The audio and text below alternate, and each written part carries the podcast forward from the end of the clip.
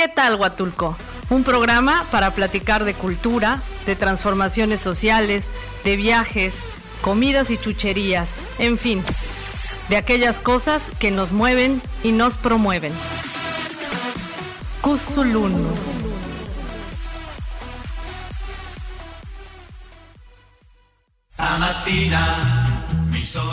¿Qué tal amigos de Radio Mar? Aquí estamos otra vez a través del 106.3 de su FM para la costa de Oaxaca y también a través del Facebook Live de Radio Mar. Y bueno, para mí este día en este programa, ¿Qué tal Huatulco? Es una verdadera emoción la que tengo de poder tener una invitada tan especial y que por supuesto vamos a tocar un tema que yo creo que pocas veces pensamos, no es de esos temas recurrentes del día a día o del cotidiano que tenemos, sin embargo, bueno, pues que nos remonta a preguntas que nos hemos venido haciendo desde hace muchísimos años, nuestros pueblos eh, precoloniales aquí en América y por supuesto otras civilizaciones como la china, la griega. Y justamente estas preguntas son si estamos solos en el universo, de dónde somos hacia dónde vamos. Y la invitada especial y espacial que tenemos este, este día es la doctora Isabel Hawkins, a quien le agradezco profundamente que haya aceptado esta invitación, esta entrevista, que estamos lidiando con los con los la terminología y todo lo que tiene que ver con, con, la conectividad. Pero bueno, pues yo quisiera platicarles un poquito de la doctora Isabel. Ella es eh, nacida y creada en Argentina, en Córdoba es doctora, recibió su doctorado y su maestría en, astronomía en la Universidad de California, ha participado en numerosos proyectos para la NASA. Y bueno, hoy día, desde el 2009, si no me equivoco, está a cargo de la dirección de proyectos del exploratorio en San, en San Francisco. Y bueno, pues ella se encarga de hacernos llegar también todas las noticias que están ocurriendo en el universo. Así que, doctora, muchísimas gracias por aceptar esta invitación. Para mí es de verdad un placer tenerte aquí, por lo menos de manera virtual, aquí en Oaxaca. Muchísimas gracias, muchísimas gracias María. Muchísimas gracias por ustedes. Eh, estoy completamente emocionada porque siempre me encanta compartir y entusiasmar a, a otras personas a que consideren las estrellas como parte de su familia ¿no es cierto? Incluidos los planetas, incluido el Sol y la Luna, y para conectarnos más al universo, digamos, a la fuente de donde todos venimos. Entonces es un gran placer. Muchísimas gracias, doctora. Y bueno, pues yo creo que el interés que, ha tenido eh, pues la humanidad, ¿no? Decíamos, nuestros pueblos originarios, los astrónomos tan valiosos que tuvimos desde mayas, zapotecas, olmecas y muchas otras culturas sobre lo que ocurría en el universo. Eh, ¿Qué importancia tiene el planeta Marte para el ser humano, doctor? Mira, primero que nada voy a pedir que muestres una imagen de Marte, porque para hablar de Marte realmente nos tenemos que entusiasmar y emocionar de, del poder visual que tiene este, este planeta, tanto visto desde la Tierra como visto desde el espacio y desde las ondas y, los satélites que han enviado no tan solo la NASA, sino otras agencias espaciales de otros países en el mundo, incluido China, países en Europa, eh, países en, Arabia. Entonces, eh, realmente eh, lo que sabemos es que este afán de comprender eh, qué es lo que estamos viendo en un cielo eh, oscuro, nocturno, lleno de estrellas, lleno de planetas, lleno de dinamismo y movimiento. Ese afán de comprender el universo es algo que compartimos todos como seres humanos y entonces a través de los, eh, de los siglos y de las generaciones de los pueblos originarios en todo el mundo, se ha observado Marte en el cielo, porque Marte tiene una cosa muy especial que se eh, manifiesta aquí en esta imagen tomada desde el espacio, de, un, satélite orbitando eh, el planeta, que tiene un color muy rojizo. Ese color rojizo es dado a óxidos de hierro, que son, eh, digamos, los elementos principales de los cuales la superficie marciana está compuesta. Entonces, por eso es que vemos ese color rojizo. Y durante eh, la noche, cuando podemos estar afuera observando el planeta en el cielo nocturno, vamos a comparar el color del planeta Marte, por, por, ejemplo, con el color de otros planetas, ya sea Júpiter o Saturno, que también se pueden ver a simple vista, y lo comparamos al color de las estrellas, de la mayoría de las estrellas, y vemos que Marte es rojo. Entonces es un planeta muy especial y en tiempos antaños, los pueblos originarios, sobre todo en Mesoamérica, conectaban la apariencia de Venus y de Marte, sobre todo, con ciclos que nosotros mismos como seres humanos acoplamos a nuestra forma de vida. Entonces Marte, siendo rojo, a veces se conectaba con guerra, porque obviamente durante la guerra se derrama sangre, entonces eh, también con rituales, rituales de ofrenda, rituales de fertilidad, rituales de agradecimiento, de pedido. Entonces eso de, de, tener ese color rojo hace que Marte ha sido observado por miles y miles de años a través de distintas partes del mundo por todos los pueblos originarios. Y nosotros como científicos ahora contemporáneos seguimos observando este bello planeta y tratando de estudiarlo cada vez más. Eh, también te voy a pedir que me muestres la próxima imagen. Por favor, te voy a dar un ejemplo específico de cómo, eh, en este caso, eh, la cultura maya, los mayas han observado Marte y lo han rastreado y han catalogado sus movimientos eh, y que es una, una, actividad que perdura hasta ahora, porque los pueblos originarios aún ahora utilizan su conocimiento del cielo, de los movimientos celestes, para eh, calcular sus tiempos de calendario, para eh, sus ciclos agrícolas, etc. Esto, esta imagen que se ve aquí es un fragmento, una porción de uno de los códices precolombinos eh, mayas de la época justo antes de la colonia, en el año más o menos 1150 después de Cristo, es cuando el códice, códice Dresde se supone fue escrito y está en este momento en una ciudad eh, alemana que se llama Dresde, entonces por eso tiene ese nombre, pero es un códice maya. Eh, como sabemos, en Mesoamérica muchos de los pueblos, incluidos los pueblos zapotecos, mixtecos, tenían eh, registros escritos, plasmados en a veces libros en forma de acordeón, de piel de venado, de corteza de árbol.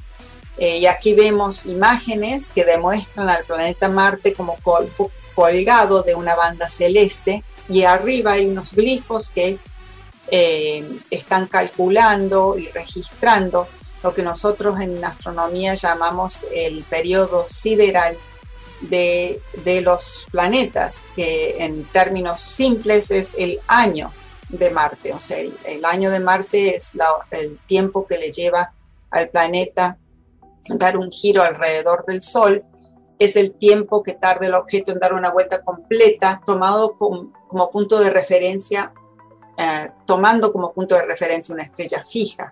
Es el periodo sideral, que tiene 687 días. Este periodo está plasmado en estos glifos, está plasmado en el conocimiento ancestral de nuestros pueblos originarios en Mesoamérica. Interesante. Entonces, pues este, este estudio, aunque nosotros pensamos que es novedoso realmente, pues los pueblos originarios ya tenían una gran noción de lo que ocurría en las estrellas arriba de nosotros.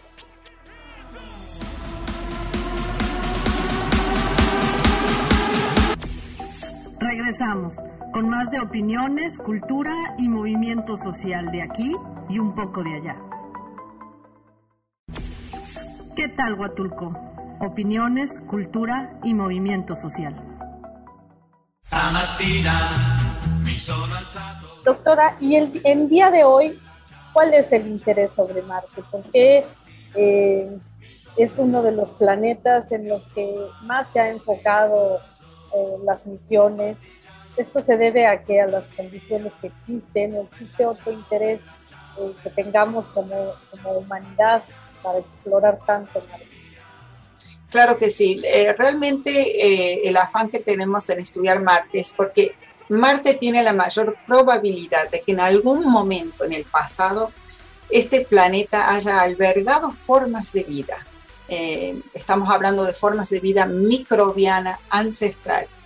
Entonces, eh, al haber eh, ha habido evidencias en Marte ya catalogadas de que hubo en algún momento agua líquida fluyendo sobre la superficie marciana y el agua siendo uno de los elementos principales para que se desarrolle la vida de la forma que nosotros conocemos, lo que es algo que está vivo, entonces Marte nos provee ese, ese laboratorio, digamos, en donde podemos ir a comprender los orígenes de la vida, no tanto aquí en la Tierra, sino también en, en todo el universo, esperanzados de que haya en algún lugar, ya sea del sistema solar o más allá, otro astro aparte de la Tierra en que haya evidencias de vida, ya sea que, que esté vigente ahora o que en un pasado haya estado vigente. Entonces te voy a pedir que vamos a la próxima imagen porque lo que es importante de entender el por qué Marte tiene mucho que ver en su ubicación y su tamaño, su ubicación en el sistema solar y su tamaño. Marte es el cuarto planeta, tenemos Mercurio, Venus, Tierra y Marte en, orden desde el planeta más cercano al Sol, en orden eh, alejándose cada vez más del astro. Y aquí vemos una imagen que compara los tres. A la izquierda tenemos Venus, en el centro tenemos a nuestro, nuestra bella Tierra eh, y a la derecha tenemos a Marte. Como vemos, Marte es más pequeño que la Tierra, Venus es más o menos del mismo tamaño que la Tierra, pero Venus está muy cerca del Sol y tiene lo que se llama el efecto de invernadero, unas nubes eh, de más que nada eh, dióxido de carbono y ácido sulfúrico, que hace que este planeta sea inhospitable. No, no, no podemos pensar de que eh, se pueda albergar vida, alguna forma de vida en un planeta muy cáustico, de una temperatura muy extrema, casi 500 grados centígrados en la superficie. Ahora nos vamos a la Tierra, que está en el lugar ideal, digamos, en cuestión de distancia y el tamaño que tiene la Tierra, porque hizo que la Tierra pudo mantener su atmósfera a través de su propia gravedad y también tenemos agua líquida. Y ahora nos vamos a Marte, que es un poco más pequeño. Marte perdió la mayoría de su atmósfera al no poder eh, atraerla eh, por menor gravedad, porque es un planeta de menos masa. Y también es un planeta muy frío. Entonces son condiciones en que si vamos a elegir algún otro planeta en, el sistema solar donde puede haber habido indicios de vida, es en Marte, porque también en Marte tenemos evidencia de que hubo en un momento agua líquida. Entonces, esa es la cuestión de cuando elegimos un lugar, Marte eh, nos da eh, la mayor esperanza de poder encontrar indicios de vida. Eh, y eso es, esa es la razón por la cual la mayoría de las sondas y los satélites que se mandan eh, son a Marte. Doctora, y ahora hablando un poquito más acerca del planeta en sí, ¿qué distancia existe entre la Tierra y Marte? ¿Cuáles son las condiciones que tiene? Y, muy importante, el, el, rover, que yo ya hasta le tengo mucho cariño ahora que lo he estado siguiendo me fascina, lo siento un proyecto muy humanizado, pero eso hablaremos después. ¿Cuáles, ¿Cuáles son las condiciones en sí del planeta que hemos encontrado gracias a, varias expediciones que ha habido hacia Claro, mira, eh, la distancia entre la Tierra y el planeta Marte varía continuamente, porque depende de dónde están ellos dos en la órbita. Y para poder demostrar esto, te voy a pedir que me muestres la próxima imagen eh, es un esquema, obviamente, eh, no es una fotografía, es un esquema eh, que nos muestra el Sol en el centro y tenemos aquí dos aros que demuestran la órbita de la Tierra alrededor del Sol y de Marte alrededor del Sol. La órbita de la Tierra siendo la azul, la órbita de Marte siendo la naranja. Ahora, la Tierra orbita alrededor del Sol a una distancia que nosotros denominamos una unidad astronómica. La unidad astronómica es, digamos, la base para medir distancias, que es una distancia que equivale a 150 millones de kilómetros del Sol. Ese es nuestra, digamos, el, el, radio de, la, de este círculo que es la órbita nuestra, porque aún siendo órbitas elípticas, ninguna de, de las órbitas de los planetas alrededor del Sol son exactamente circulares, son casi circulares.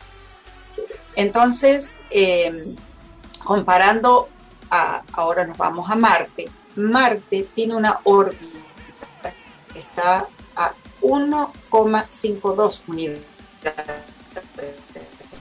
astronómicas. Esto equivale a 222 millones de kilómetros del Sol. Es la distancia de Marte al Sol. Un poquito más como un comparamos con la Tierra.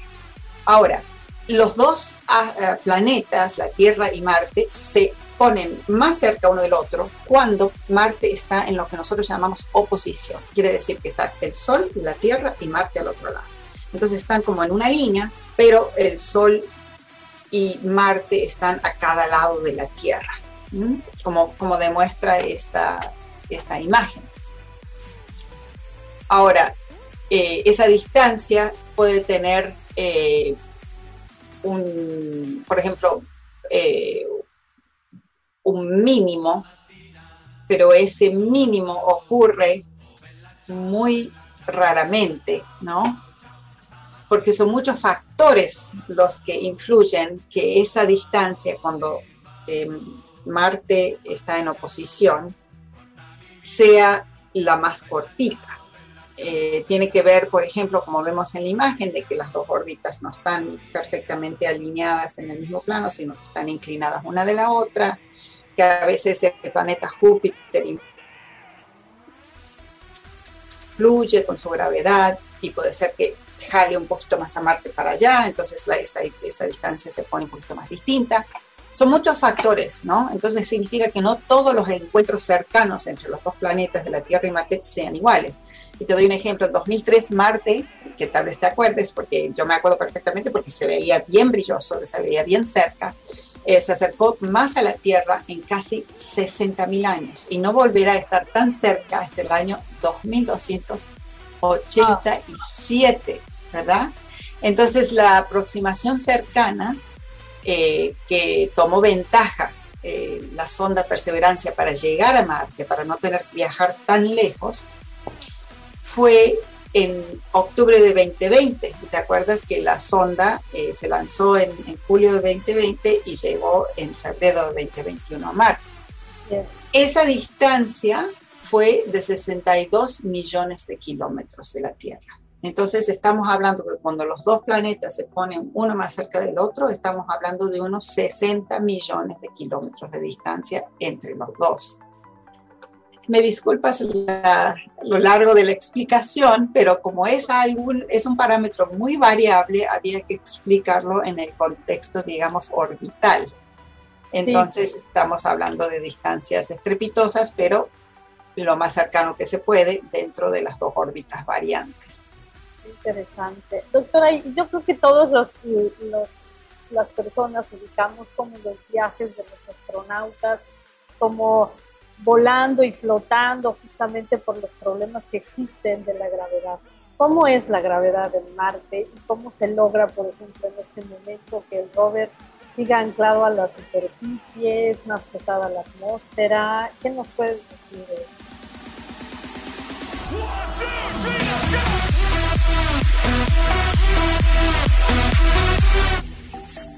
Regresamos con más de opiniones, cultura y movimiento social de aquí y un poco de allá. ¿Qué tal Huatulco? Opiniones, cultura y movimiento social.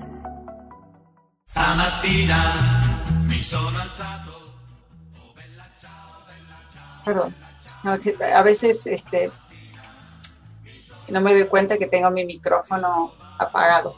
Disculpa. Eh, la masa de Marte es solamente la décima parte de la masa de la Tierra. Y la masa es lo que determina la gravedad. O sea, si hablamos más o menos en términos de tamaño y en, a grandes rasgos, el tamaño de la Tierra es más o menos el doble que el tamaño de Marte, como vimos en la previa imagen. Por ese motivo, la gravedad superficial de Marte es menor que la gravedad superficial de la Tierra, más o menos una mitad. Entonces, eh, para darte números, la gravedad superficial de la Tierra, estamos hablando de 9,8 metros por segundo cuadrado. Esa es, digamos, eh, eh, la velocidad en que cae una piedra, ¿no? En cambio, en Marte es solo 3.7 metros por segundo cuadrado. Entonces es la mitad. Si nosotros fuéramos a saltar en Marte, saltaríamos más, eh, con menos esfuerzo. No sé si te acuerdas de las imágenes de los astronautas caminando y saltando por la Luna, que saltaban y parecía que, ¿no es cierto?, que estaban casi flotando. Bueno, por supuesto. Entonces, porque la gravedad de la Luna es un 1 1 dividido 15, ¿no? Entonces 15 veces más gravedad hay en la Tierra. Entonces por eso que cuando te vas a un lugar donde hay menos gravedad te vas a desplazar más fácilmente. Entonces en cierta forma eh, pueden eh, desplazarse los rovers un poquito más, más fácil, digamos, porque no se sienten tan pesados en Marte por la diferencia de gravedad. Y no sé si me preguntaste de la atmósfera o, esa es otra pregunta. ¿Te escuché de la atmósfera? Así es, ¿cómo es la atmósfera? Bueno, la atmósfera marciana eh, tiene aproximadamente un por ciento de la densidad de la atmósfera terrestre. Entonces es mucho más tenue. O sea, eh, realmente, y, la composición es bien diferente. Aquí la, la atmósfera nuestra, nosotros estamos compuestos mayormente de nitrógeno y oxígeno en un 98%. En cambio, en Marte está dominada por el dióxido de carbono a un 95%. Pero la densidad es mucho menor, solo 1% de la densidad del planeta Tierra. Entonces quiere decir que, eh, por ejemplo, cuando mandaron el helicóptero, el helicóptero Ingenio, que era una de las pruebas de tecnología de vanguardia que tienen eh, de la sonda Perseverancia. ¿Y cómo pudo viajar? ¿Cómo pudo volar? O sea, eso es algo muy interesante de pensar porque también hablamos de, la velocidad del sonido, que es afectada obviamente por la densidad de aire, porque el sonido viaja en un medio, no es como la luz que viaja en, el vacío. Entonces el sonido viaja a una menor velocidad, eh, más o menos 240 metros por segundo, comparado con la Tierra, que el sonido viaja a una velocidad de 340 metros por segundo. Eso Pero pues, perdón. Eso quiere decir que si nosotros pudiéramos hablar o cantar en Marte, nuestra voz sería completamente distinta a como estamos acostumbrados. Claro, Marte es más silencioso. Me deberían mandar a mí a Marte, porque a mí me gusta hablar mucho. Ay, qué bueno que hables mucho, eso me gusta. Pero entonces el pobre helicóptero, claro, ellos mandan el helicóptero y realmente no sabían si iba a volar. Era, fue realmente una tecnología de prueba, una tecnología de vanguardia. No fue algo asegurado de que una vez que estuviera el helicóptero y que le dan la orden, digamos, el comando de que volara, que fuera a volar. Y efectivamente la atmósfera siendo mucho menos densa requiere velocidades de rotación de las astas del helicóptero mucho más precipitadas, cinco veces más de lo que se necesita en un helicóptero en la Tierra. Entonces las astas del, del Ingenuity, de chiquitito, ¿no? Es, es, es apenas como una cajita de tisú, eh, eh, que pesa un kilo y medio, está bien livianito, chiquito. Ese helicóptero tiene una rotación de astas de 2.400 revoluciones por minuto, cinco veces más de lo que vemos aquí en un helicóptero volando en la Tierra. O sea, tiene que girar mucho más rápido porque la densidad de la atmósfera es mucho menor. Interesante. No, pues otra vida completamente distinta. ¿Y existe agua en Marte? ¿Esto es cierto? Si hay agua en Marte. Así es. Bueno, miremos la próxima imagen porque eh, creo que es lo más eh, impactante de realmente ver el agua en forma de hielo en la superficie marciana. Aquí estamos viendo el polo norte de Marte, que tiene hielo. Hoy por hoy la atmósfera de Marte tiene solo un 0,01% de agua en forma de vapor. No hay mucho vapor en la atmósfera de, Marte. Y se sabe que también hay agua congelada, no tan solo en la superficie del Polo Norte, sino en el subsuelo, lo que, aquí se le llama permafrost, ¿no? es, como eh, agua congelada permanente, pero debajo de, del suelo. Entonces, ¿por qué es que no hay agua líquida en Marte hoy? Eh, habíamos hablado de que Marte tiene una gravedad mucho menor porque es solamente la mitad del tamaño de la Tierra, tiene la, mitad de la masa. Entonces, eh, Marte no pudo eh, acapararse de su propia atmósfera. Entonces, los gases, al formarse el planeta, los gases que, salieron desde, desde el centro de, de, de este astro, se fueron hacia el universo, se esparcieron.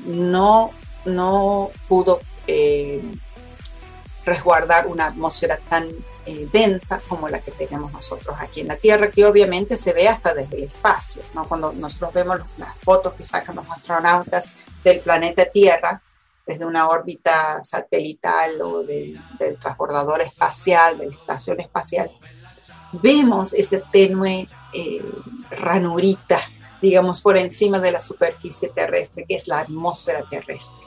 ¿no? Se ve, se nota, es densa, tenemos mucha atmósfera, nos causa todos los huracanes y otras cosas que hemos sufrido recientemente. Así es. En, cambio, en Marte no.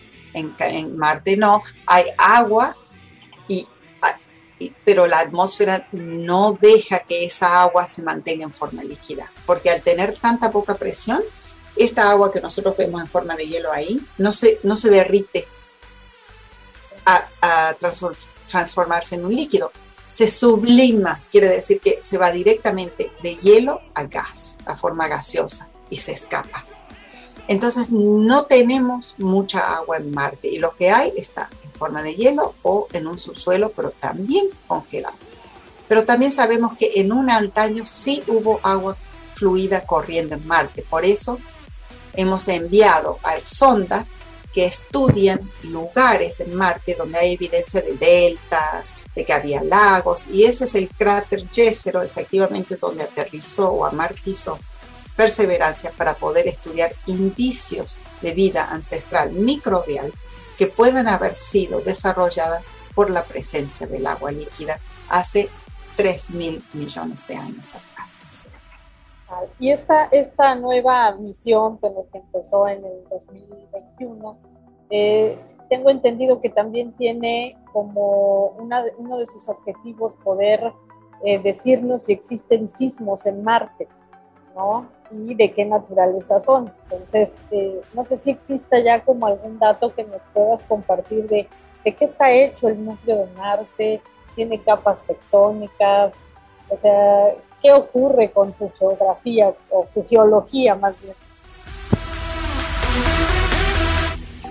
Regresamos con más de opiniones, cultura y movimiento social de aquí y un poco de allá. ¿Qué tal Huatulco? Opiniones, cultura y movimiento social. Perdón. Eh, estaba con mi micrófono enmudecido. Menos mal que este Zoom me mostró un cartel grande que dice, tu micrófono está enmudecido. Ay, gracias. Bueno, apreté y ya aquí estamos de nuevo. No importa. Podemos pretender de que me habían trasladado a Marte y como es muy silencioso Marte, ya no, te escuchaba, ¿verdad? Entonces hagamos así. bueno, para responderte sobre el carácter sísmico y geológico de Marte. Eh, la sonda InSight fue la que, desde que aterrizó en el año 2018, esta es una sonda antes que Perseverancia, estaba enfocada en entender la historia geológica, la evolución geológica y eh, si hay sismos en Marte. Y efectivamente, desde que aterrizó en 2018, han registrado 450 eventos sísmicos significativos, o sea, son fuertes. Pero Marte no muestra evidencia obvia de una actividad tectónica como tenemos aquí en la Tierra. Tenemos las placas tectónicas y es en la interfaz de estas placas tectónicas, lo que llamamos el anillo de fuego, alrededor del Océano Pacífico, donde ocurren los terremotos. A ustedes ahí en Oaxaca, obviamente, en, la zona del Pacífico, están muy familiarizados con terremotos, con tragedias muy tremendas, eh, el último enorme que ocurrió y que devastó eh, las comunidades en el istmo, ¿no es cierto?, de Tehuantepec, eso fue una cosa muy trágica, y es a razón de que estas placas tectónicas que están justo por debajo de esa zona eh, se mueven con respecto una a la otra o se, se, se, hunden una debajo de la otra y eso causa los terremotos gigantes aquí en la Tierra. Eso no ocurre en Marte. En Marte no hay placas tectónicas, no hay evidencia de esas grandes losas de roca que se empujan a través de la superficie, así como hacemos en la Tierra. En cambio, consideramos que en gran parte el comportamiento sísmico de Marte es probablemente resultado de un, efecto de enfriamiento y contracción de la corteza de Marte en sí. A medida que Marte pierde su calor, se encoge y su capa exterior es frágil y se fractura. ¿No es cierto? Entonces eso es lo que nosotros estamos.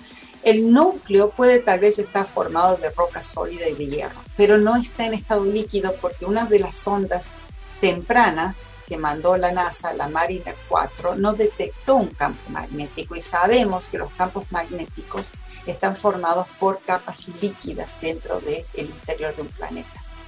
Eh, Marte tiene su núcleo, manto y, y corteza igual que la Tierra, pero la Tierra tiene una capa líquida que hace que actúe como un dínamo y eso es lo que causa el campo magnético aquí en la Tierra que no existe en Marte. Y todos estos eh, hallazgos que va descubriendo eh, Percy, como le dicen de cariño, eh, los manda a la Tierra todos los días. ¿Hay un reporte diario que manda Percy? Sí, hay reportes diarios. Eh, por ejemplo, la comunicación se ocurre a través de estas antenas, como una antena de alta eh, frecuencia, de ultra frecuencia.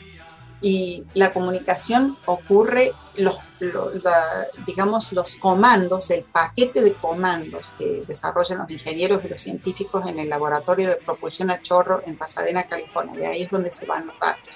Y de ahí es donde están eh, manejando todo el, itinerario, digamos, del rover y sus metas científicas. Entonces ellos mandan un paquete de comandos, se manda una vez al día, y entonces ellos después reciben los datos, reciben las imágenes de, del, ah, del rover, del helicóptero también, porque el helicóptero también tiene una cámara y está sacando sus imágenes, hasta sacado un tipo selfie, ¿no? Y sacado una imagen de una, de una sonda a la otra. Entonces eso es lo, lo, hermoso, es que ellos pueden recibir muchos diferentes tipos de información de perseverancia en este momento. Eh, y su misión científica es, es, es muy, muy compleja. Sí, claro. Y aunque nosotros pensáramos que este tipo de, misiones es reciente, a mí me sorprendió mucho que desde que me apasioné por, por Marte, ¿no? yo decía en parte te lo debo a ti, desde que me apasioné por Marte empecé a investigar y vi que había otras misiones anteriores que fueron muy grandes, sin embargo no tan socializadas como, como Perseverance y fue eh, Vikingo 1 y 2, ¿es cierto? Exactamente, bueno, estamos hablando la investigación de Marte a través de satélites, orbitadores o, eh, sondas, realmente empezó en los años 1960, ¿no es cierto? Y alrededor de unas 50 misiones a Marte han sido lanzadas y lamentablemente por la complejidad de esta hazaña, solamente la mitad han tenido éxito. Es realmente un testimonio a, la dificultad para llegar a este planeta rojo, ¿no es cierto? Ahora, eh, Vikingo, la misión de Vikingo 1 y 2, que fue tal vez una de las más popularizadas porque fue la primera misión en que eh, aterrizó un, dispositivo ¿no? en, eh, en la superficie marciana con el propósito intencional de buscar eh, evidencia de, de, vida, buscar la vida. No encontró evidencia de vida, pero sí nos, nos dio pautas de que la composición química de Marte eh, era muy parecida a unos meteoritos, idéntica a unos meteoritos que se habían encontrado en la Antártida. Porque Marte obviamente está entre, entre Júpiter y la banda de asteroides. ¿no? Entonces esos asteroides a veces chocan en contra de Marte y también durante eh, la formación del sistema solar, ¿no es cierto? Hubo, un, digamos, un intercambio de, de meteoritos y, y pedacitos y muchos de ellos llegan a, las, a la superficie de Antártida, entonces, ¿qué es donde se pueden encontrar? Obviamente caen en cualquier parte de la Tierra, pero si caen en un bosque es más difícil encontrarlo que en la superficie de Marte, que es una planicie blanca, y ahí puedes encontrar meteoritos. Y muchos de los meteoritos que se encuentran se saben que tienen la composición marciana. Entonces, toda esa información nos dio pautas de que eh, no habíamos encontrado vida, pero podemos seguir estudiando Marte a través de los meteoritos, y también lo que, lo que sucedió es que hubieron fallas satelitales de, misiones que se lanzaron, por ejemplo, el observador de Mars Observer, el observador marciano, eh, no funcionó. Eh, estropeó, parece que fue una causa, una ruptura de un tanque de combustible, y en el año 1992 eh, falló, y una de las tantas que han fallado. Pero entonces quiere decir que el, el afán de, de, seguir mandando misiones a Marte son muy caras, misiones muy grandes, y entonces, y el presupuesto también, no se mandaban tantas misiones a Marte, pero eh, el primer eh, transbordador que, este, que se mandó eh, y que tenía un rover, ¿no? Fue el Pathfinder. El Pathfinder es, eh, digamos, el buscador de caminos, el busca caminos. Y, había un pequeñito rover que se llamaba Peregrino o Sojourner y andaba, pudo, pudo maniobrar un poquito, ¿no? A una distancia muy, de unos cuantos metros nomás y, y eso fue la primera vez. Entonces, de un rover tanto complejidad como es perseverancia.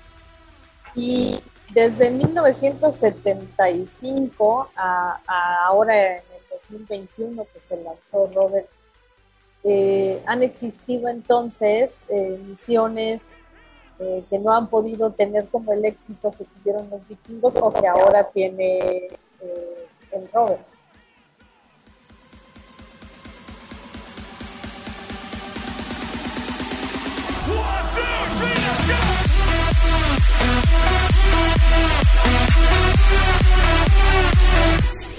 Mientras nos volvemos a escuchar, pensemos en las cosas que nos unen y nos mueven.